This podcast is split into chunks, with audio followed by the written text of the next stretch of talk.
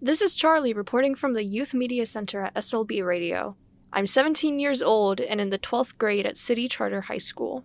Other people would describe me as a very creative person. People around me are always hearing about my newest creative project, whether it's a blanket I just finished knitting, a painting that's frustrating me, or a rug that I'm currently working on. In my free time, I like to spend time with my cats. I have four cats at my house that always need attention, so they take up a lot of my life. My favorite subject in school is Spanish because I love learning languages. I've been taking Spanish classes since preschool, and I took Turkish classes for around eight years. Aside from those, I have been teaching myself Greek in the hopes that one day I'll be able to travel to Athens. For SLB Radio, this is Charlie signing off.